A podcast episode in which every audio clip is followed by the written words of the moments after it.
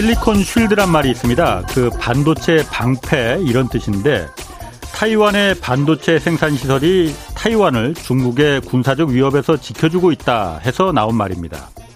이 한국은 메모리 반도체 시장의 강자지만 타이완은 비메모리 반도체 시장의 절대 강자입니다. 전 세계 비메모리 반도체의 65%를 타이완의 4개 반도체 회사가 지금 생산하고 있습니다. 이 때문에 타이완에 문제가 생기면 아이폰 생산도 중단됩니다. 또 천여 개의 반도체가 들어가는 자동차 생산도 차질을 빚게 될 겁니다. 또 그 서방 세계뿐만 아니라 중국의 첨단 산업들도 모두 타격을 받습니다. 타이완을 지켜주는 것은 전투기가 아니라 반도체란 말이 그래서 나오는 겁니다. 우리나라는 전 세계 메모리 반도체 70%를 공급하고 있습니다. 70%입니다. 타이완과 마찬가지로 한반도에 만약 문제가 생기면 전 세계가 역시 마비됩니다. 정부는 반도체 기업들과 손잡고 10년간 510조 원을 투자해서 세계 최대의 반도체 공급 기지를 구축하겠다는 전략입니다. 아, 미국의 CNBC 방송은 어제 한국의 K 반도체 전략이 안보와 독립을 위한 전시 수준의 노력이다. 한국은 자국의 입지를 확보하기 위해서 지금 산을 옮기는 중이다. 이렇게 평가했습니다. 오늘 미국 상무부 주제로 어, 반도체 회의가 예정돼 있습니다. 또 내일은 한미 정상회담에서도 이 반도체와 관련된 논의가 있을 예정입니다. 우리에게도 산을 옮길 수 있는 힘이 있는 만큼 쫄지 말고 최대한 그 힘을 이용해서 협상에 임해주길 바랍니다. 안녕하십니까. 경제와 정의를 다잡는 홍반장 KBS 기자 홍사원입니다. 홍사원의 경제쇼 출발하겠습니다. 유튜브 오늘도 함께 갑시다.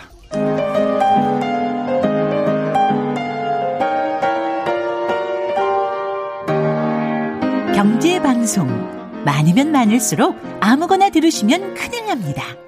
홍사훈의 경제쇼를 전적으로 믿으세요. 네, 어, 문재인 대통령과 바이든 미국 대통령 정상회담 우리 시간으로는 아마 모레 새벽에 지금 열릴 예정입니다. 그동안 한미 정상회담에서 안보 이슈가 주로 지금까지는 다뤄졌다면은 이번에는 경제 이슈가 아마 부각될 것으로 예상되는데 어, 김영익 서강대 경제대학원 교수 모시고 오늘 미리 좀 살펴보겠습니다. 안녕하세요. 예, 안녕하십니까. 예, 오랜만에 뵙겠습니다. 예. 이번에 그 이제 한미 정상회담 아무래도 이번에는 안보보다는 경제회담, 경제회담일 것이다. 이런 관측들이 있어요. 주로 어떤 이슈들이 좀 다뤄질까요? 뭐 경제 문제가 훨씬 더 많이 다뤄질 것 같습니다. 예. 뭐 안보 측면에서는 사실 그 바이든 대통령이 들어서 가지고 대중 어떤 전략으로 중국을 견제할 것인가, 음. 예, 그다음에 북한에 대한 정책은 어떤 식으로 펼쳐갈 것인가, 예. 이걸 아직 밝히지 않았거든요. 예. 예, 그걸 좀 우리가 속내를 알 수 있을 음. 것 같고요. 예. 뭐 경제적 측면에서는 지금 반도체죠. 음. 저 미국하고 중국 그동안 작년에 무역 전쟁을 많이 했거든요. 지금 예. 무역 전쟁에서 기술 전쟁으로 하고 있죠. 예. 근데 기술 전쟁의 핵심이 지금 반도체거든요. 그래서 반도체 공급 뭐 이런 문제들이 많이 다뤄질 것 같고요. 예. 그러니까 global value chain이라고 세계 공급망 그중에 지금 핵심이 반도체거든요. 예. 근데 이번 코로나를 겪으면서 미국이 중국에서 그동안 많이 수입했는데 수입한 거를 자기 나라에 생산하겠다. 예. DVC라고 그러죠. 그다음에 옆에 나라에 생산해야 되겠다. RVC. 예. 그래서 global value chain DVC, RVC가 뭐예요? domestic. 아, 예. domestic. 예, R은 아. regional. 예. 아. 그동안 중국에서 이제 수입을 했는데 코로나를 보니까 이번에 미국서 마스크 하나 제대로 생산 못 했었거든요. 예, 예. 안 했었죠. 아. 근데 이 코로나를 겪으면서 이제 마스크도 생산해야 되겠다. 음. 또 중국서 수입해야 되는데 미국서 생산해야 되겠다. 예. 다른 모든 제품도 이제 Buy American이라고 그래가지고 예, 예. 미국서 사- 생산해야죠. 미국서 소비하자. 그렇죠. 이런 정책으로 나아가는데 예. 그 중에서 기술 전쟁의 핵심이 예. 반도체죠. 예, 그래서 반도체. 반도체. 에 대해서 여러 가지 이야기가 아. 나눠질 것 같습니다. 그러니까 트럼프 행정부 때는 무역 전쟁이었는데 예. 무역 전쟁은 중국이 잘하는 거잖아요. 예, 예. 미국보다는. 예. 근데 이번에는 바이든 행정부로 오면서는 기술 패권 전쟁으로 기술은 미국이 잘하는 거잖아요, 예. 지금. 그 트럼프 정부에서 무역 전쟁을 했는데요. 예. 미국의 대중 무역 적자가 거의 안 줄어들고 있거든요. 어. 예, 그래서 이제 무역 전쟁까지는 안 되겠다. 예. 기술 전쟁으로 가자. 아. 이것 가지고 안 되면 나중에 저 금융 전쟁으로 갈 것이다. 이런 예. 시나리오까지 있습니다만 아. 현재는 그 기술 전쟁 단계죠. 그렇군요. 이번에 그 한미 간그 우리 뭐 지금 백신이 좀 급하니까 예. 백신 스와프 뭐 추진될 거다 이런 얘기 기사들 많이 떠요. 예. 근데 백신 스와프라는 게 일단 뭔지. 예, 서로 백신 여유 아. 있는 분을 서로 예. 부족한데 부족할 때도 미국과 우리하고 나누자는 것입니다. 우리야 뭐 항상 부족하고 미국은 좀 여유 있는 건 미국 쪽 아니에요? 예, 그래서 미국 미국이 우리나라한테 좀 주자 그런 예. 이야기인데요. 예. 그 어제까지 보니까 예, 미국 사람들이 1회 접종률이 한 47%더라고요. 예.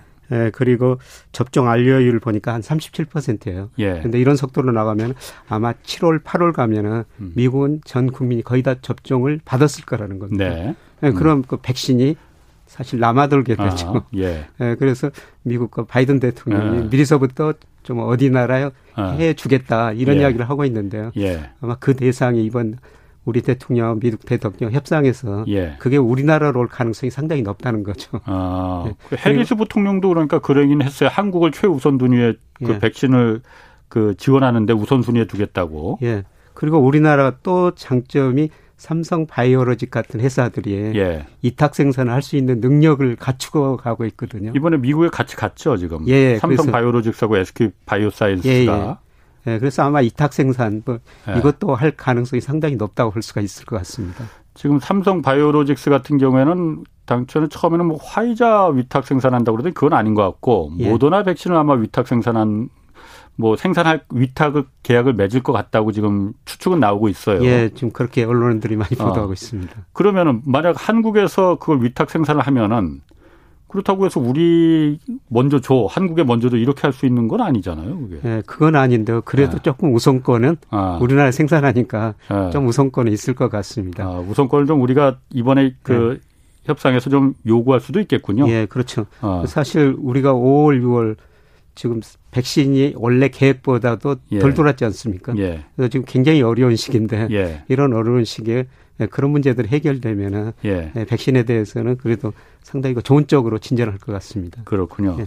우리한테는 이제 백신이 중요한데 미국은 백신보다는 아까 말씀하신 대로 반도체가 지금 발등에 예. 불일 것 예. 같아요. 반도체 관련해서는 어떤 얘기가 좀 오고 갈까요? 그래서 제가 이렇게 경제를 오래 근무하다 보니까 그동안 가장 중요한 생산 요소가 원유였었거든요. 예. 예 그런데 갈수록 원유 수요는 증가세가 둔화되고 있어요. 아. 예, 그래서 이번에 전 세계가 뭐 2030년, 50년까지 뭐 탄소 제로 경제, 원유 수요는 갈수록 더 둔화될 거예요. 예. 근데 그것보다 더 중요한 생산 요소가 반도체라는 거죠. 예. 반도체 안 들어간 데가 없거든요. 그렇죠. 반도체가 미래 산업 모든 산업을 사실 첨단 산업에서 결제 가격 경쟁력, 뭐 기술 경쟁을 결정하죠. 예. 예 그런데 비머리 메모리 분야입니다만 그걸 우리가 가지고 있다는 게 저는 참 다행스러운 일이라고 음. 생각하고 있습니다. 예. 예. 그리고 우리가 또 잘하는 게 2차 전지. 예. 지금 우리나라 세계업자가 세계 시장 점유율 한 30%를 넘어서고 있거든요. 예. 그래서 이 두 가지를 우리가 잘하고 있으니까 미국에서 그거를 음. 자기 나라에다 투자하라. 예. 예. 그러면은 반도체 수합 맺어주겠다. 뭐 예. 뭐 이런 생인 것 같습니다. 어. 그래서 이런 교환이 어떻게 이루어질지 좀 지켜봐야 될 것 같습니다. 그 한미 정상회담은 이제 그 우리 시간으로 따지면 모레 새벽이란 말이에요. 예, 예. 그런데 그 전에 바로 전날 한미 아 한미가 아니고 미국 그 상무부 주재로 반도체 회의가 화상회의가 또 열리잖아요. 예, 예. 그러니까 지난달 4월 그때 언제 12일 날 예. 그때 열렸으니까 지금 한 달 좀 넘게 다시 2차 회의가 열리는 건데 이게 뭐 한미 정상회담 바로 전날 이가 날짜를 잡은 거는 그것 때문에 정상회담 맞춰서 잡은 건 아니겠죠, 그거는. 뭐 그것도 관련이 있을 것 같은데요. 그래요? 예, 예. 아, 그럼 뭐 그 이미 저 어떤 예. 협약은 다 이루어졌을 텐데요. 예. 예 정상회담 미리 쓰고 조율이 됐을 텐데. 예. 예. 그럼 그, 거기서 어떤 뭐 삼성전자 뭐 이번에 삼성전자를 그 반도체에서 또 초청을 했으니까 예, 예. 삼성전자가 지금 뭐 삼성전자는 말은 안 하지만은 예. 뭐 20조 미국 20조. 현재 투자한다 뭐 이런 얘기는 예, 예. 계속 흘러나오고 있거든요. 예, 예. 이런 부분이 먼저 좀 발표 그 알려질 수도 있 겠네요. 예, 아마 뭐 두 대통령 아. 협상 전에 뭐 예. 협상이 끝나기 전에 그런 음. 것들이 좀 알려져 있을 것 같습니다. 그렇군요. 예. 그럼 이 부분은 좀 어떻게 보시는지 모르겠어요. 지금 어, 전문가들마다 조금 그 의견들이 조금 다르 갈리는 부분이 있어요. 그러니까 뭐냐면은 아, 반도체 갖고 지금 미국하고 중국하고 붙었지 않습니까? 예. 그러니까 중국의 아킬레스건이 반도체다라는 걸 예. 미국이 정확히 알고 거기를 지금 공격을 하는 거란 말이에요. 예. 뭐 공격이라는 표현보다는 어쨌든 예, 예. 그러면 일각에서는 우리가 반도체 강국이니 타이완이 미국의 이제 그 붙은 것처럼 우리도 뭐 한쪽에 붙어야 된다, 미국에 붙어야 된다. 어떤 쪽에서 어떤 전문가들은 또 그래도 시장이 중국이 훨씬 크니 중국을 무시할 수 없다 뭐 이렇게 말하는데 또 어떤 분들은 그렇게도 얘기를 해요. 그러니까 어쨌든 우리는 메모리 반도체는 예. 전 세계 어느 전 세계 한 70%를 공급하고 있으니까 우리가 예, 예. 독점이나 마찬가지니까 예, 예. 이거를 이용해서 우리가 주도권을 잡을 수 있다라고도 얘기를 하거든요. 어떻게 보십니까 그런 부분? 반도체 없으면 지금 모든 걸 생산, 뭐 첨단 제품 그러니까. 생산 못 하거든요. 예. 이런 게 주도권을 잡을 수 있는 예. 예, 그런 거 정치력이 좀 아쉬운 시기가 아닌가 그렇게 생각됩니다. 어. 사실 말씀한 것처럼 예. 세계 반도체 수의 절반 이상을 중국이거든요. 예. 반도체 측면에서 보면 사실 중국도 중요하고 미국도 중요하죠. 예. 예, 그런데 모든 걸 생산하기 위해서는 반도체가 들어가야 되니까 예. 뭐 우리가 뭐 비메모리가 70% 정도 생산한다고 그러니까 뭐 아, 이럴 때 한번 주도권. 우리, 메모리를 우리가 한 70%를 생산하는 예, 거죠. 예, 예. 예, 아. 예 메모리를요. 아. 예, 예. 메모리도 없으면은 그 전 세계 산업이 다 뭐 셧다운 되는 다 셧다운 되죠. 예. 예. 그래서 정말 저는 우리가 반도체 같은 산업이 있기 때문에 예. 정말 미국이나 일본, 저 중국이나 지금 뭐 단적인 그렇죠. 말로 목에다 힘을 줄 수 있는 어. 시기다. 예. 일전에 그 저기 그 패널 중에 한 분이 여기 전병서 이제 중국경제금융연구소장이 나오셨을 때 그런 얘기를 한 게 제가 기억에 남거든요. 우리나라 정말 유사일에 단군 이래 예. 이렇게 단일 품목이 예.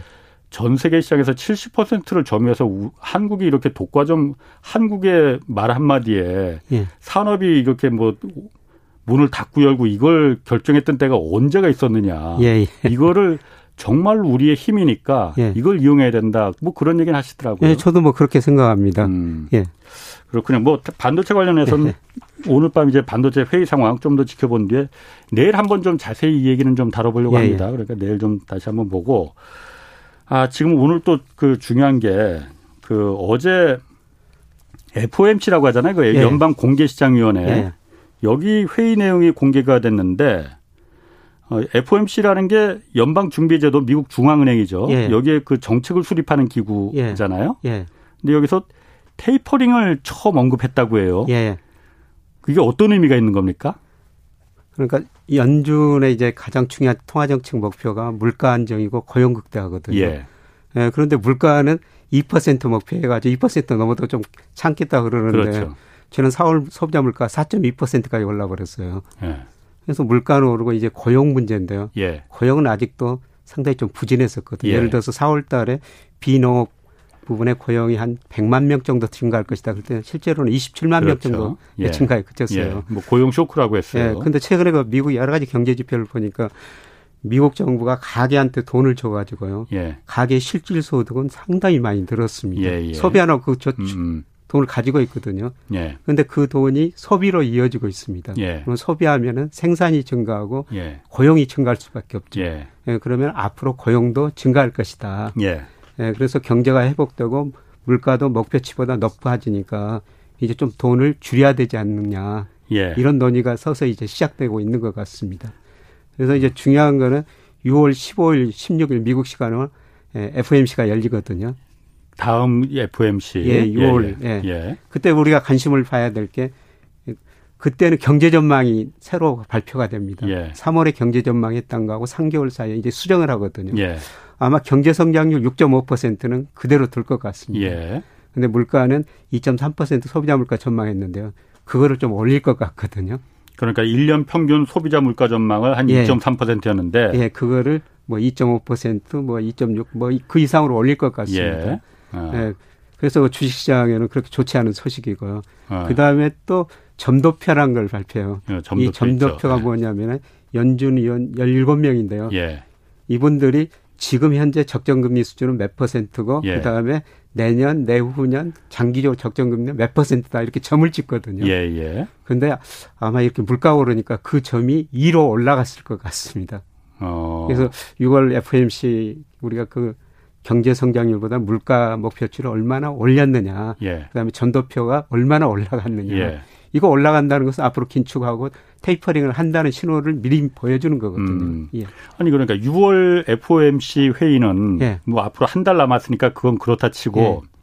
어제 열린 어제 어제 열린 게 어제 공개가 됐어요. 그러니까 예. 4월 달 FOMC 예, 회의가 FOMC. 그게 한 4월 28일 날 이제 열린 거라면서요. 예, 예. 그걸 이제 어, 제 공개를 한 거잖아요. 의사록을. 예, 예. 근데 거기 이제 내용이 뭐였냐면은 경제가 빠르게 개선된다면 예. 어느 시점에 미 행정부가 발행하는 국채를 예. 매입하는 속도를 조정하는 것을 논의할 수 있다. 예. 이 정도 수준으로 뭐 조정하겠다도 아니고 조정하는 걸 논의할 수 있다. 이렇게 말해서 이게 테이퍼링에 언급한 거다라고 해서 지금 어제 그 뉴욕 증시도 내려가고 그랬던 예, 거거든요. 많이 떨어졌다 좀 나중에는 반등했는데요. 어. 근데 이미 언급을 한 거죠. 시장한테 계속 예. 예, 경고를 해주는 겁니다. 제가 궁금한 건요. 예. 지난달 한 한 달쯤 전에 이 얘기가 이미 미국 금융당국에서 그러니까 논의가 된 거잖아요. 예, 예. 그런데 파월 그 연준 연방준비제도 의장은 예. 일절 그 이런 얘기가 언급을 안 했거든요. 예. 테이퍼링 있었다는 얘기 뭐 이런 얘기 하나도 안 했거든요. 그런데 난데없이 지금 와서 보니까 왜 며칠 전에 그 옐런 그 재무부 예. 장관이 금리 뭐 예. 인상할 필요 뭐 이렇게 비스무리하게 좀 얘기를 해서 한번 예. 또야 미국이 긴축에 들어가는 거 아니냐 막 예. 이렇게 테이퍼링 하는 거 아니냐 한번 뒤집어졌잖아요. 예.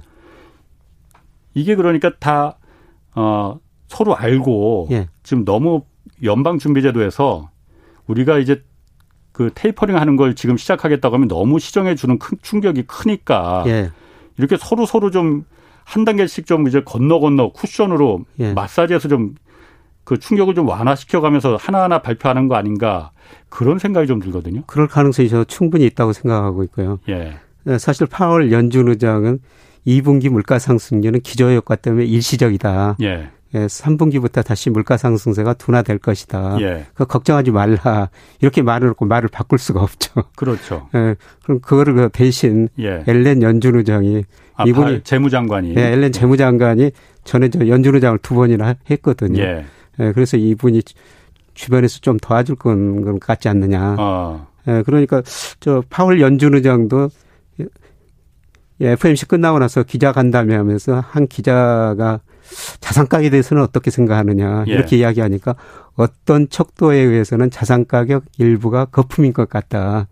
이런 이야기를 했었거든요. 음. 근데 이대로 놔두면은 계속 그 자산 가격이 더 많이 오르고 나중에 더 심각한 문제가 터지니까 예. 뭐제 생각에도 예, 앨런 재무장관이 예. 예, 그런 것을 좀 미리서 미리서 음.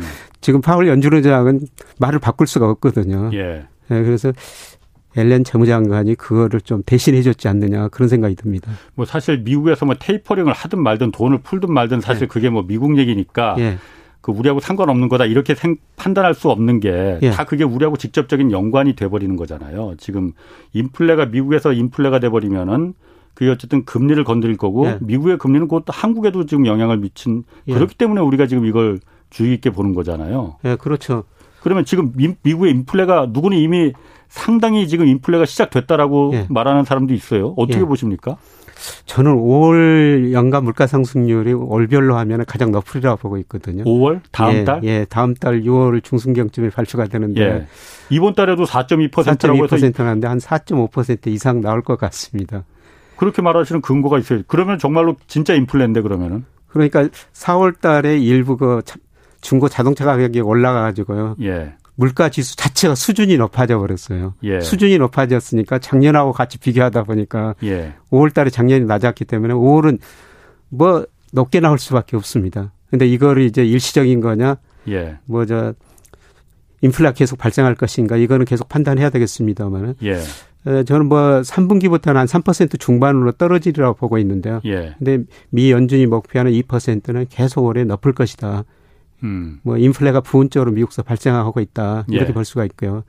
예, 그러면 이제 문제는 말씀하시는 금리예요. 어, 어 그러니까. 예, 맨큐가 하버드 대학 그래버리 맨큐 교수가 있거든요. 경제 예. 언론 이번 책을 세계 학생들이 제일 많이 보는 책이에요. 어, 예. 예. 그런데 경제학이라고 예, 있죠. 예, 예. 근데 이분이 최근에 그 저금리의 수수께끼라는 제목으로 글을 하나 썼더라고요. 저금리의 수수께끼. 예. 지금 뭐 경제 성장 물가에 비해서 금리가 굉장히 낮거든요. 예를 들어서 네. 4월 달에 소비자 물가 4.2% 올랐는데 국채 수익률은 10년짜리 1.7%였어요. 예, 예. 실질 금리는 마이너스 2.5%라는 거죠. 어. 그래서 왜 이렇게 금리가 네. 낮느냐 이걸 그 저금리 수수께끼라고 했는데요. 근데 이거는 전 세계적으로 저축이 투자보다 많고 그동안 물가가 안정됐는데 이런 저금리 수수께끼가 앞으로 풀릴 수가 있거든요. 풀린다는 게 예. 무슨 말이에요? 특히 좀 물가가 올라가지고요. 아, 아, 아. 네, 물가가 올라가지고 이제 금리가 예. 올라가면 무슨 문제가 발생하냐면은 전 세계가 사실 부채에서 성장했어요. 그렇죠. 2008년 예. 그다음에 작년 경제 위기를 예. 겪으면서 경제가 어려우니까 각국 중앙은행이 금리 0% 내리고 돈이 엄청 풀었지 않습니까? 예. 그러다 보니까 가계 기업이 부실해졌고요. 또 정부가 돈을 많이 쓰다 보니까 예, 예. 정부가 부실해졌죠. 예. 근데 이제 금리가 올라가면은 부실 문제가 터질 거라는 거죠. 음. 예, 그리고 지금 저 미국 주식 가격에 대해서도 거품 논쟁이 다시 일어나고 있거든요. 예. 조만간 거품이 붕괴될 것이 이렇게 주장한 사람도 있어요. 예. 음. 예, 그런데 주식 가격이 지금 올랐던 게 저금리 때문이었거든요. 예. 그래서 음. 지금 주식 가격 정당성을 저금리가 뒷받침해주고 있습니다. 음, 음. 그런데 지금 이 저금리가 간 정당한가? 예. 이 저금리가 정당하지 않다는 것이죠. 아, 아. 정상적이 아니라는 거죠. 예, 예. 그래서 금리가 오르면은 미국 주가가 떨어지고 주가가 떨어지면은 예, 주식형 펀드로 돈이 덜 들어오고 사실 이달 들어가지고 외국인들 우리 주식 엄청 팔고 있거든요. 예, 그렇죠. 예, 어, 저는 예. 투자자들이 미리서 대응하고 있다고 보고 있습니다. 아, 예. 미리 지금 대응하는 거라서 예. 지금 그렇게 다 내던지고 있는 거예요. 예, 예. 근데 그게 이제 끝이 아니고요. 예. 앞으로 저 물가가 4.5% 나오고 그러면 금리는 한 2% 근처까지 갈 거거든요. 예. 그럼 또 한 번 더 충격이 남아 있다고 보고 있습니다. 그러니까 금리란 게 미국 10년물 국채 네, 10년물 국채 지금 1.6%인데 예, 예. 2% 정도까지 갈 것이다. 예, 예. 아니 그런데 그 김 교수님 말씀하시기를 지금 지난달에 소비자 물가 지수가 물가가 4.2% 올라서 예. 4.2%에 놀란 게 아니라 예. 사실은 미국 당국이 작년에 코로나 때문에 워낙 물가가 뭐 그랬으니까 기저효과 때문에 어느 정도 올라갈 거라고 예상을 했었단 예, 예 말이에요. 그런데 예, 예. 그걸 훨씬 지금 뛰어넘는 물가 인상이 됐기 때문에 다들 놀란 거잖아요. 예. 화들짝. 예. 그런데 다음 달에 그거보다 이번 달에 4.2였는데 다음 달에 4.5까지 간다는 거는 그거는 어떻게 계산이 미국도 그럼 그거 알고 있어요 그러면은? 뭐 알고 있을 겁니다. 그래요? 근데 어제도 그 래리 서머스라고 예, 좀 하버드 전 재무장관, 전 재무장관 예, 예. 그분이 또 이야기를 했어요. 미국 재정 정책이 과하다. 그러니까 그분은 계속 그 얘기하고 있습니다. 예. 근데 제가 계산해 봐도요. 예. 올해 미국 실제 GDP가 잠재 GDP를 넘어서 버리거든요. 미국 경제가 6.5, 7% 성장하면 예. 잠재 GDP라는 건 미국 경제가 성장할 수 있는 능력이에요. 예. 근데 실제 GDP가 잠재 GDP 넘어선다는 것은 공급보다 수요가 더 많아진다는 겁니다. 어. 물가 상승 압력이 나타날 수밖에 없다는 음, 것이죠. 음. 예, 그리고 올해 들어왔죠. 지금 유가는 상대적으로 덜 올랐습니다. 원자재 가격이 굉장히 많이 올랐죠. 예. 원자재 가격이 오르면은 예. 기업들이 결국은 가격을 인상할 수밖에 없어요. 예. 근데 요새 저 제가 기업체 방문해 보면은 기업 이익들이 많이 늘었었거든요. 근데 요새 음. 좀 걱정합니다. 그동안 제품 수준은 받아놨는데 음. 원자재 가격이 오르다 보니까 예. 이익이 마진이 줄어들고 있다는 것이죠. 아. 네. 아니 그런데 그 김 교수님이 갖고 계신 그 모델이나 이런 것도 예. 정확하겠지만은 미국의 금융당국들도 김 교수님만큼 그 모델들을 오히려 더 잘 돌릴 텐데 예. 미국에서는 연준이나 이쪽에서는 지금 원자재 가격이나 공급 부족 같은 게 그것 때문에 물가 인상이 지금 이렇게 팍 튀었는데 예. 이거 일시적인 거다. 곧 예. 이제 정상화 된다라고 말하는데 지금 김 교수님 오히려 다음 달에 더 올라갈 거라고 지금 예, 예. 말씀하시는 예, 거잖아요. 그럼 예. 미국 금융당국의 그 모델이 김 교수님보다 못하다는 거예요? 아닙니다. 그분들이 저보다 훌륭한 모델 가지고 있을 거고요. 예. 아마 모델 수치를 다 볼 겁니다. 근데 예. 모델은 높게 나올 수밖에 없어요. 그럼 지금 예. 모델은 높게 나오고 있는데 일부러 말 안 하고 있는 거다 이렇게 보시는 거예요? 예. 근데 저 제가 저 증권사 리서치 센터장 할 때나 연구소 소장 할 때 예. 저희 저 담당자들이 전망치 모델에 나온 수치 전망치를 가져오거든요. 예. 예 그러면은 최종적으로 그 실장이나 담당 소장 예. 리서센터장이 좀 마사지를 합니다. 음. 예, 그래서 실제로 미국 주요 기관에서 예상하는 모델에는 물가 상당히 높게 나올 거예요. 예, 그런데 최고 책임자들이 네. 야, 이 정도는 아닐 거야. 어. 뭐 그런 식으로 그동안 저 저물가만 봤으니까요. 네, 네. 네, 그런 마사지를 하지 않을까 그런 생각이 듭니다. 아, 마사지를 할, 뭐 그럴 수도 있습니다. 예, 예, 예. 뭐, 자, 그러면은 뭐 미국은 그렇다 치고 이게 그러면은 미국이 물가 인상이 그렇게 압박이 심해지고 결국은 인플레가 나타날 것이고 그게 금리로 나타난다면 우리한테는 어떤 부담이 될까요? 그러면 어떤 부담으로 돌아올 겁니까? 우선 저 미국 금리가 올라간다는 것은 미국 경제가 좋다는 거니까 예. 우리한테는 긍정적이에요. 그래서 올해 보면은 대미 수출 비중이 작년보다 예. 더 올라가 버렸거든요. 예, 미국 사람들이 예. 경제가 좋고 소비하니까 예. 우리 수출은 잘 되죠. 예. 이거는 실물 경제에서 긍정적인 측면인데요. 근데 문제는 미국이 물가 오르고 금리가 인상하면 금융 시장에는 부정적이라는 거죠. 예. 예, 미국 주가가 떨어지면은 미국 주식 시장으로 주식형 펀드가 덜 들어오고요. 예. 예, 우리나라에서 외국인이 주식을 팔 수밖에 없다는 겁니다. 예. 예 그리고 미국 주가가 오르면은 예. 제일 이제 아주 금리가, 금리가 오르면, 오르면 제일 네, 예. 타격을 받는 나라가 터키 같은 이머징 마켓이에요. 예. 음. 그런데 우리나라 주식 시장은 아직 선진 시장에 편입돼 있는 거 아니라 네. 이머징 마켓 시장에 편입돼 있거든요. 예, 예. 음. 예 그러면은 아. 예, 미국 금리가 오르고 금융 시장이 불안할 것 같으면은 우리도 올라갈 거라는 거죠. 이머징 마켓에서 돈이 빠져나가는 거죠. 음. 우리도 같이 빠져나가니까 외국인들 우리 주식을 팔 수밖에 없는 것이죠. 예. 예, 그래서 저는 앞으로 뭐 두세 달 정도는 금융시장이 상당히 불안하리라고 보고 있습니다. 어. 리스크 아니, 관리 좀 잘 하시는 게 좋을 것 같습니다. 아니, 제가 이렇게 그 이 프로 맡으면서 김 교수님 나오시는 날 보면 댓글들이 김 교수님은 너무 비관적으로만 시장을 보신다라는 그 있어요. 뭐 예, 예. 어쨌든 여러 그, 그 각자 자기의 그야말로 어떤 분석 툴에 의해서 예. 보시는 거니까 그거는 뭐 그 중에 하나라고 이제 예, 예, 하나라고 보시면 어, 될것 같습니다. 보시는 거고 우리 금융시장이 좀 영향을 받는다고 하면은 어그 금리는 그러면은 사실 지금 우리가 가계부채가 워낙 그 워낙 많기 때문에 예. 그게 사실 좀 저는 걱정이 되는 거거든요. 예, 사실 우리가 가계부채가 이제 GDP 대비 뭐 작년에 뭐 100%가 넘었지 않습니까? 세계, 세계 최고라고 하니까. 네, 사실 우리나라도 네. 부채에서 성장한 나라 대표적인 나라 중 하나입니다. 예, 예. 우리가 97년과 외환위기 겪을 때 기업 부채가 GDP 대비 107%였어요. 예. 기업이 부실하죠. 우리 외환위기, 기업은행 부실하죠. 외환위기 겪었지 않습니까? 예. 예, 그때 가계 부채는 GDP 대비 50%였고 정부 예. 부채는 6%밖에 안 됐어요. 어. 그 정부가 굉장히 어. 건전하니까 공적 자금 그러니까. 투입해가지고 예. 뭐저 구조조정 빨리 할 수가 있었죠. 예.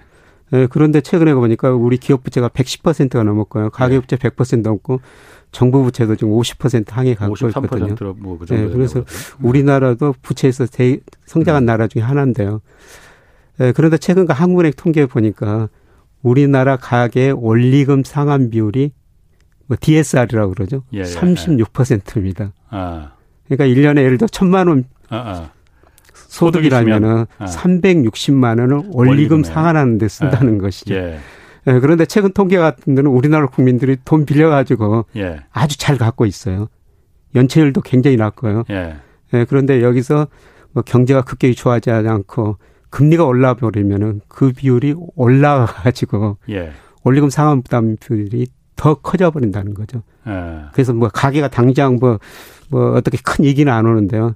원리금 상환 비율이 올라가 네. 버리면은 결국 가게가 소비할 수 있는 돈이 줄어들거든요. 그렇죠. 음. 네, 그래서 우리 경제가 계속 그 소비 중심으로 저성장을 면치 못할 예, 가능성이 높죠. 음.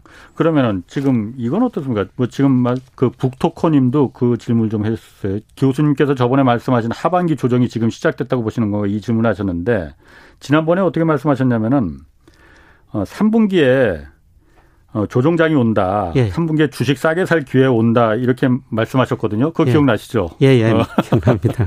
근데 오늘 보면은 JP 모건 같은 경우에는 한국 그 코스피 목표를 3,200에서 예. 3,500으로 올려잡았거든요. 예. 그리고 성장률도 3, 4.1%에서 4.6%로 올려잡겠다. 예, 이렇게 예. JP 모건은 발표했어요. 예, 예. 근데 교수님은 3분기에 분명히 그, 이, 이 싸게 살 기회 온다. 예. 그 말은 다시 말해서 코스피가 굉장히 내려갈 거라는 얘기였잖아요. 뭐 장기적 상승 과정에도 한 어. 10% 안팎 조정은 있고요. 어. 뭐 제가 아주 장기적으로 보면 상승 뭐 여력은 조금 있다고 보는데 예. 어, 3분기에는 앞서 말씀드린 것처럼 미국에서 충격이 한번 올 거라는 겁니다. 예. 근데 요새 저 외국인들 주식 많이 팔고 있고요. 예. 최근에 그 달러 가치가 안 오르고 있어요. 예. 달러 지수가 90 앞에 어저께는 89대까지 떨어졌거든요. 예. 근데 우리 환율이 1130원대에서 오히려 조금 올랐거든요. 예. 그러면 애우리 환율이 오르냐? 외국인들이 우리 시장을 그렇게 낙관적으로 보지 않는다는 겁니다. 어. 그래서 그 JP 모건은 또 다른 저 견해일 수가 있는데 예. 예, 저는 뭐 3분기에는 환율도 오르고 주가도 떨어지고 조금 시장이 좀 불안하더라고 보고 있거든요. 물론 중기적으로 보면 매수 기회가 될 수는 있습니다만은 예. 예, 지금은 조금 더 리스크 관리를 하시면서 대응하시는 게 좋지 않을까. 음, 그렇군요. 그러면 지금 어쨌든 3분기까지 아, 그렇게 주식시장이 그렇게 금융시장이 박지 않다. 이쪽으로 좀 보시는 거군요. 그러면. 예, 이미 그 조정이 좀 시작됐다고 지금 보고 있고요. 예. 예, 조정 폭이 좀 문제라고 보고 있습니다. 조정 폭이? 예, 예. 폭이 문제지 내려갈 건 내려갈 그 분명하다 예, 이렇게 저는 뭐 거예요? 그렇게 보고 있습니다. 어.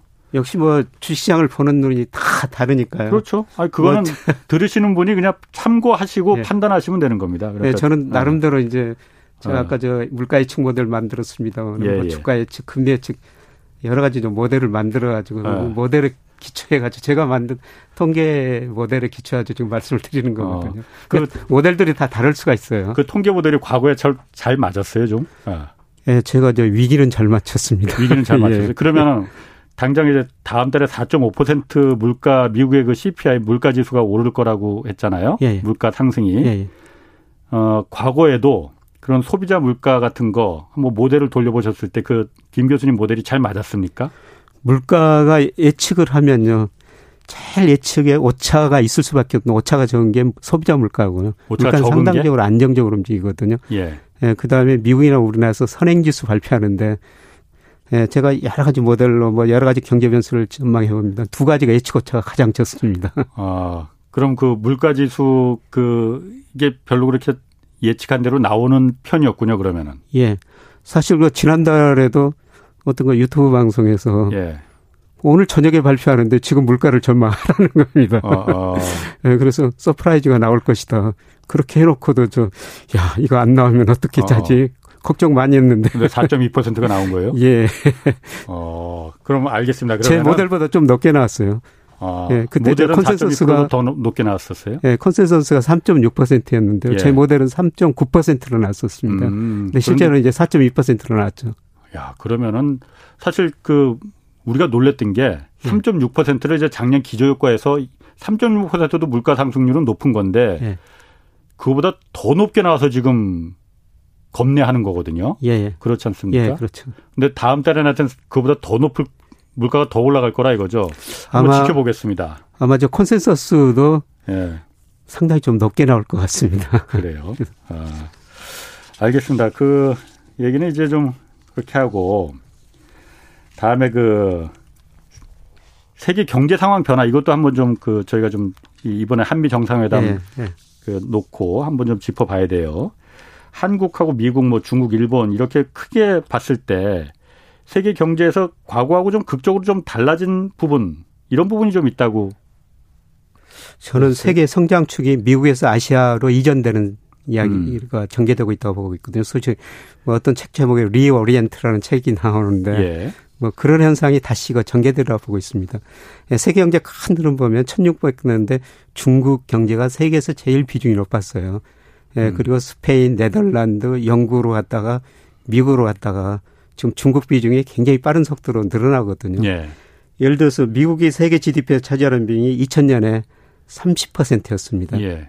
예, 그런데 작년에 보니까 25%로 줄어들었고요. 예.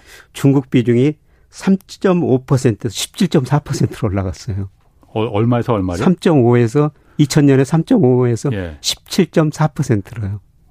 어, 그럼 뭐 한 다섯 배 넘게 오른 거네. 예, 그렇죠. 어, 예. 중국이 굉장히 빠른 속도로 증가하고요. 예. 문제는 이런 속도로 증가할 때 예. 빠르면 2008년, 예. 아 2028년, 28년. 늦어도 2030년 되면은 전체 GDP 규모로 보면은 중국이 미국을 앞설 거라는 겁니다. 아.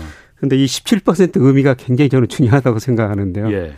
일본이 95년도에 예, 세계 GDP 비중 중에서 한 74%까지 갔었어요. 예, 그리고 이제 미국한테 깨진 거죠.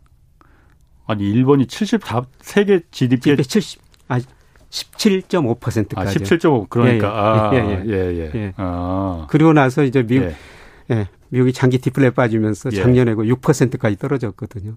그래서 일부에서는 중국이 일본식으로 가지 않느냐. 아, 아. 뭐 이런 거 진단도 있습니다. 예. 중진국 함정에 빠지면서. 아, 그런 일이 예, 저는 그럴 가능성은 상당히 좀 낮다고 보고 있고요. 음. 뭐 많은 전문가들이 2028년, 2030년 이야기를 예. 하고 있습니다만은 예. 그때 가면 그 중국 GDP가 미국 GDP를 넘어설 거로 보고 있습니다. 어, GDP가 넘어서면은 그렇다고 해서 뭐 패권이 지금 어쨌든 미국이 패권을 갖고 있는데 패권이 넘어가진 않을 거예요. 그렇다고 해서 뭐 어쨌든 패권이라는 거는 꼭 GDP 규모로 경제 규모만으로 판단할 수는 없는 거니까. 예. 그러면 지난번에 아, 그 또 어떤 분이셨더라? 그 얘기 제가 기억이 나거든요. 예. 중국이 어, 미국 GDP에 90%까지 가면은 미국의 그 동맹에 균열이 생길 것이다. 예. 배신자가 생긴다. 예. 예. 다시 말해서 피는 물보다 진하지만은 피보다 더 진한 게 돈이다. 돈이다. 예. 그렇기 때문에 미국의 지금 탄탄한 견고한 그 우방 그 동맹에 아그 중국의 GDP가 경제 규모가 그렇게 커지면은 예. 저쪽이 더 돈이 되네라고 예. 배신자가 생길 수 있다라는 얘기 제가 기억이 나거든요. 어떻습니까? 저는 그 가능성이 있다고 생각하고 있습니다. 예. 예 그동안 미국 일국의 패권주의였었는데요. 예. 예 저는 다극화 시대로 돌아가리라고 보고 있거든요. 예. 예 세계 경제에서 미국 비중은 계속 축소되고 예. 특히 아시아 쪽에서는 중국 비중 늘어나고 상대적으로 유럽 괜찮고 예. 예 그다음에 아프리카 인구 구조 보면은 이 나라도 좀 성장할 수가 있거든요. 예. 예, 그다음에 브라질 같은 데도 정치만 잘하면은 예. 뭐 자원이 풍부하기 때문에 얼마든지 성장할 수가 있어요. 예. 그래서 미국 일국의 패권주의에서 예, 다극화된 사회로 경제로 지금 변하는 과정이다. 예. 이렇게 보고 있습니다. 음. 예, 그리고 어떤 분이 그렇게 말씀하셨는지 모르겠지만 사실 저 최근에 그 홍콩 사태 사실 저 미국이 예. 많이 보호해 줄 거라고 생각했거든요. 어. 근데 미국이 보호 못 해줬지 않습니까? 예, 예. 예, 그리고 미국 그 재정 상태가 지금 엉망이에요. 미국 정부 부채가 너무 많이 늘어나고 있거든요. 예. 대부채도 굉장히 많이 늘어나고 있습니다. 예. 작년 3분기까지 통계 보니까 미국의 대부채가 14조 달러가 됩니다. 예. 그러니까 미국에 대한 갈수록 신뢰가 떨어지는 것이죠. 예. 그래서 이런 식으로 보는 사람들은 극단적으로 예. 이제 중국하고 대만의 문제가 발생할 것이다. 어, 어. 예, 거기서 미국이 잘못 대응 못하면은 아까 어떤 분이 그렇게 말씀하시는지 모르겠지만, 야, 미국이 우리를 보호 못 해주네? 음. 예, 그러면서, 예, 미국을 좀 멀리 할 거라, 이런 음. 것 전망들도 많이 하고 있습니다. 음. 예, 사실 우리나라가 제일 중요하죠. 예. 미국하고 어. 중국 관계. 예. 근데 저는 우리 수출을 보면 세계 경제 흐름을 알 수가 있다고 보는데요. 예. 예, 그래서 일부 전문가들은 한국이 세계 경제의 방향타다. 한국이 예, 세계 예. 경제의 방향타다. 예, 예. 어떤 면에서 그렇게 한국 수출만 보면 세계 경제 흐름을 알 수가 있다는 거죠. 그런데 매월 1일 날 예. 우리가 전월 수출입 통계를 발표를 하거든요. 예, 예. 예. 세계에서 제일 빨리 발표합니다. 예. 우리나라에서 아, 그만큼 우리나라가? 예, 아. IT가 잘 돼 있다는 것이죠. 아, 아.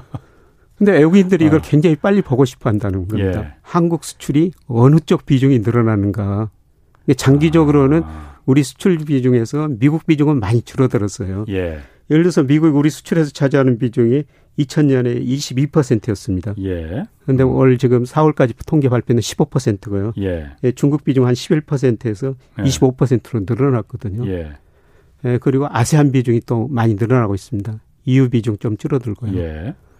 그러니까 우리 수출이 한국의 수출 의존도가 굉장히 높은 나라니까 한국 수출을 보면은 음. 미국으로 잘 되면 미국 경제가 좋다는 거고 음. 중국 비중이 중국 수출 증가율이 높아지면은 중국 경제가 좋다는 겁니다. 아. 예, 그래서 이런 의미에서 예, 일리암 그 패스에기라 혹시 그 유명한 칼럼니스트인데요. 예. 이 사람이 하는 이야기가 아. 세계 경제 풍향계가 한국 경제다. 어. 예, 그 다음에 스티븐 로치라고 에일대 교수 좀 유명한 분이 있거든요. 예. 이분은 원래 아시아 경제를 좋아하는 사람입니다. 예. 이분이 그 한국 경제를 탄광의 카나리아다 이렇게 분석하고 있어요. 탄광의 야. 카나리아. 예. 산소가 떨어지면 카나리아가 먼저 알려주니까. 그렇죠. 카나리아가 먼저 먼저 죽는다는 거죠. 예. 그래서 사람들이 카나리아가 신음하는 걸 보고 야 이산화탄소가 있구나 피한다는 예. 겁니다. 예. 그래서 한국 수출 보면은 세계 경제 흐름을 알 수가 있고 한국 수출이 세계에서 제일 빨리 발표하거든요. 아, 야, 이게 뭔가 좀 뿌듯하 기분도 좋아지고 뿌듯하긴 한데 한국 경제 위상이 그 정도까지 됐습니까 그러면은? 예, 그렇죠. 세계 경제 뭐 GDP로 보면 뭐 10위고요. 예. 수출 규모로 보면은 예. 뭐 6위 정도 되죠. 아, 예. 참. 사실 우리 자랑스러워야 됩니다. 아니 뭐 또 이건 뭐 어떤 사람들은 뭐 국뽕이다 뭐 이렇게 좀 비하해서 하는 말 예. 분들도 있는데 예. 어쨌든 국제적으로 그런 인정을 받는다면은 뭐 이게 뭐 그렇게 좀 뿌듯해할 수도 있는 거죠, 뭐. 아, 아 저도 매월 1일이 기다려지거든요. 아, 아 우리가 제일 먼저 발표하는 예, 제일 먼저 발표하고요. 예, 그 다음에 매월 1일 산업통상자문서 일평균 수출 금액이라는 걸 발표해요. 예. 이게 우리 주가하고 상관계수가 0.84 정도 됩니다. 거의 같은 방향으로 움직이거든요. 어? 그, 그게 무슨 의미죠? 그러니까 무슨 말인지 잘 이해 못 하겠는데. 그러니까 네. 우리나라가 수출이 GDP에서 한 43% 정도 차지해요. 예, 예. 세계에서 수출이 43% 가는 나라 별로 없거든요. 어. 그러니까 수출 의존도가 굉장히 예. 높으니까 우리 수출이 잘 되면 한국의 경제 성장 올라오고 기업 수익 증가하고 주가도 오른다는 예. 것이죠. 아. 음. 그러니까 외국인들이 산업통상자원부가요. 이 수출입 예. 통계 발표할 때 예. 한국은행 통계청은 그날 발표한 날이 토요일, 일요일이면 월요일 날 다음 주 월요일 날 발표해요. 예. 근데 산업통상자원부는 일일 날 꼭 발표를 하는데 어. 일일 날이 토요일이든 일요일 날이든 꼭 나와서 꼭? 발표를 하거든요. 어, 어. 그래서 그거 관리한테 한번 물어봤어요. 토요일, 예. 일요일 좀 쉬시지 왜 나와서 어. 발표하느냐. 그러게. 어. 외국인들이 이걸 빨리 보고 싶어 한다는 겁니다. 네, 그래서 저 세계 경제 풍향제 어. 탄광의 카나리아 이런 얘기가 나오는 거죠. 그렇군요. 아, 지금 뭐 중국 얘기하다가 좀 약간 샛길로 샜는데, 근데 그, 아까 그 중국 그 이제 GDP가 이제 2028년 빠르면 그리고 2030년 이 정도면 미국의 GDP를 이제 추월할 것이다. 뭐 그렇게 전망도 있지만은 예.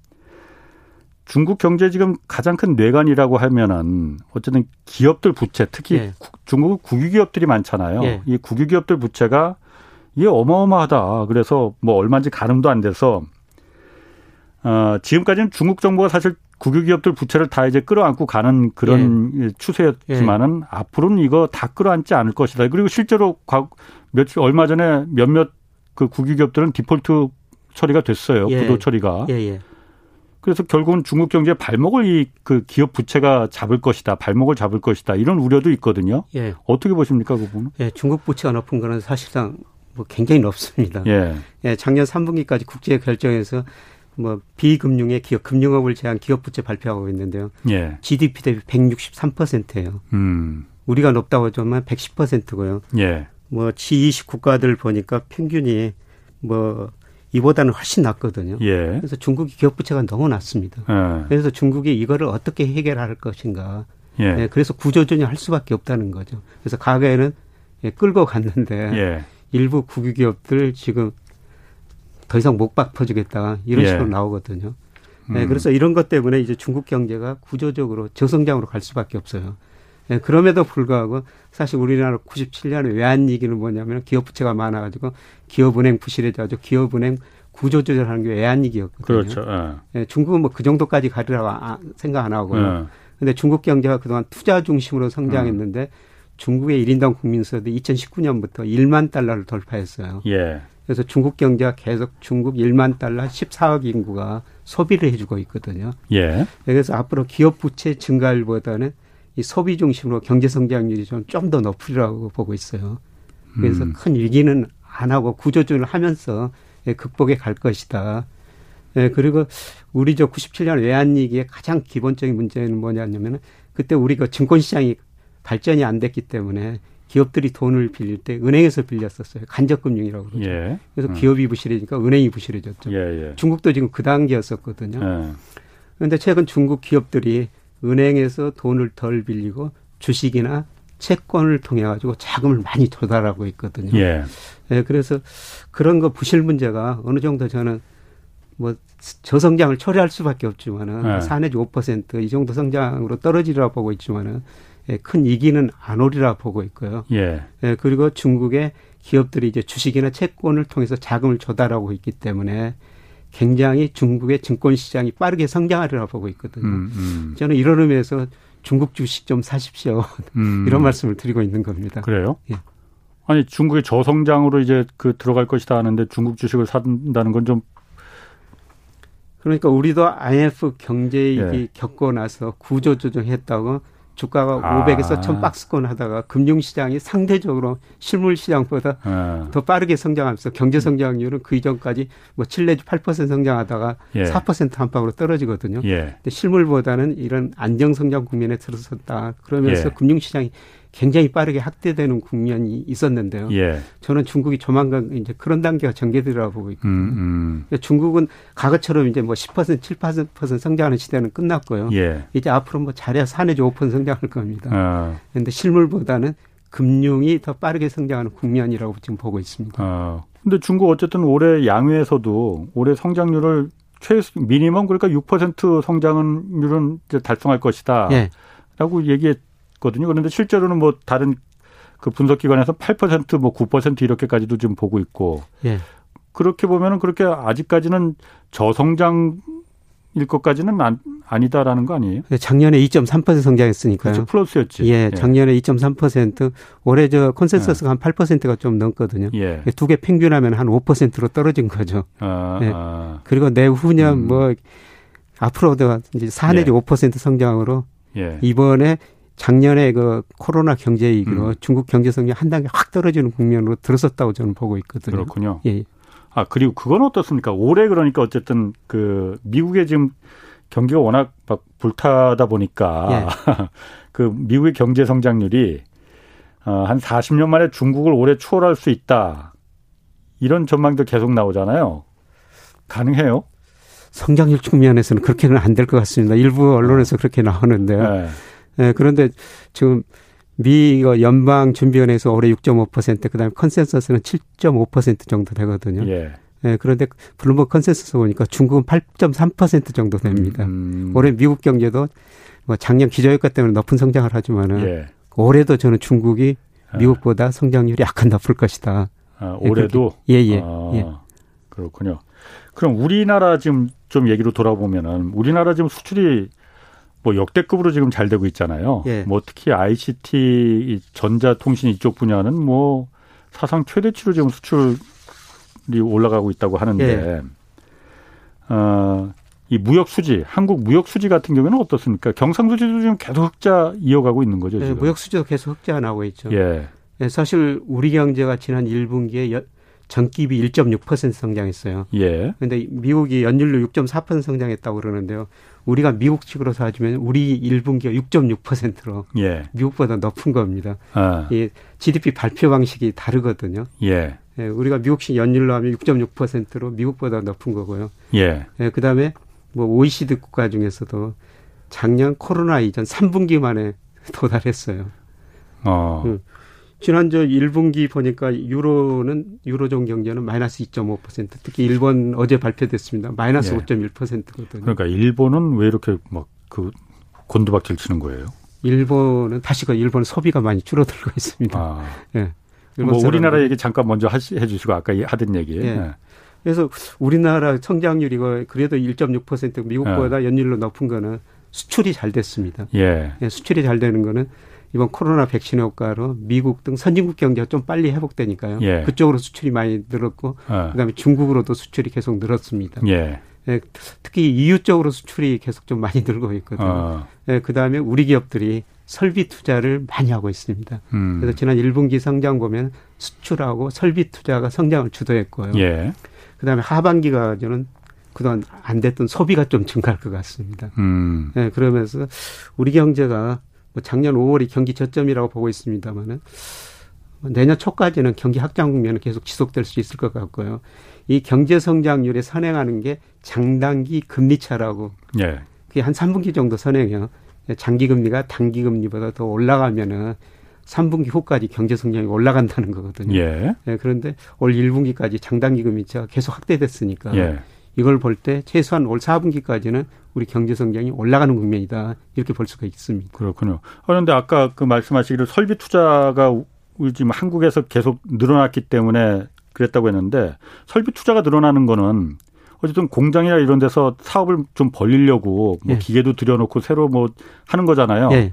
그럼 거기 쓸 사람도 고용도 좀 늘어나야 되는데 그게 피부로 잘 안 느껴진단 말이에요. 고용이 실제로 그렇게 늘질 않잖아요, 지금. 고용은 좀 후행적이고요. 네. 하반기 들어서 좀 늘을 것 같은데요. 예. 네, 그런데 공장에 가보면 사람들 보기 별로 쉽지 않거든요. 거의 그렇군요. 기계 로봇이 일합니다. 알겠습니다. 네, 그래서 어떤 사람들 앞으로 공장에서는 사람 은 사람 개 한 마리면 있으면 될 것이다 이런 농담도 하는데요. 이 얘기 짝 짧게 네. 위안화 예금은 어떨까요? 하고 9797님이 질문 주셨거든요. 저는 3분기에는요 달러 네. 강세고 네. 이안하고 원화 약세라고 보고 있습니다. 환율 변동도 상당히 심하리라고 보고 있고요. 물론 장기적으로는 이안화 원화 강세라고 보는데 3분기에는 환율도 상당히 불안하다고 알겠습니다. 보고 있습니다. 고맙습니다. 김영희 서강대 경제대학원 교수였습니다. 자 지금까지 경제와 정의를 다잡는 홍반장 홍사원의 경제쇼였습니다.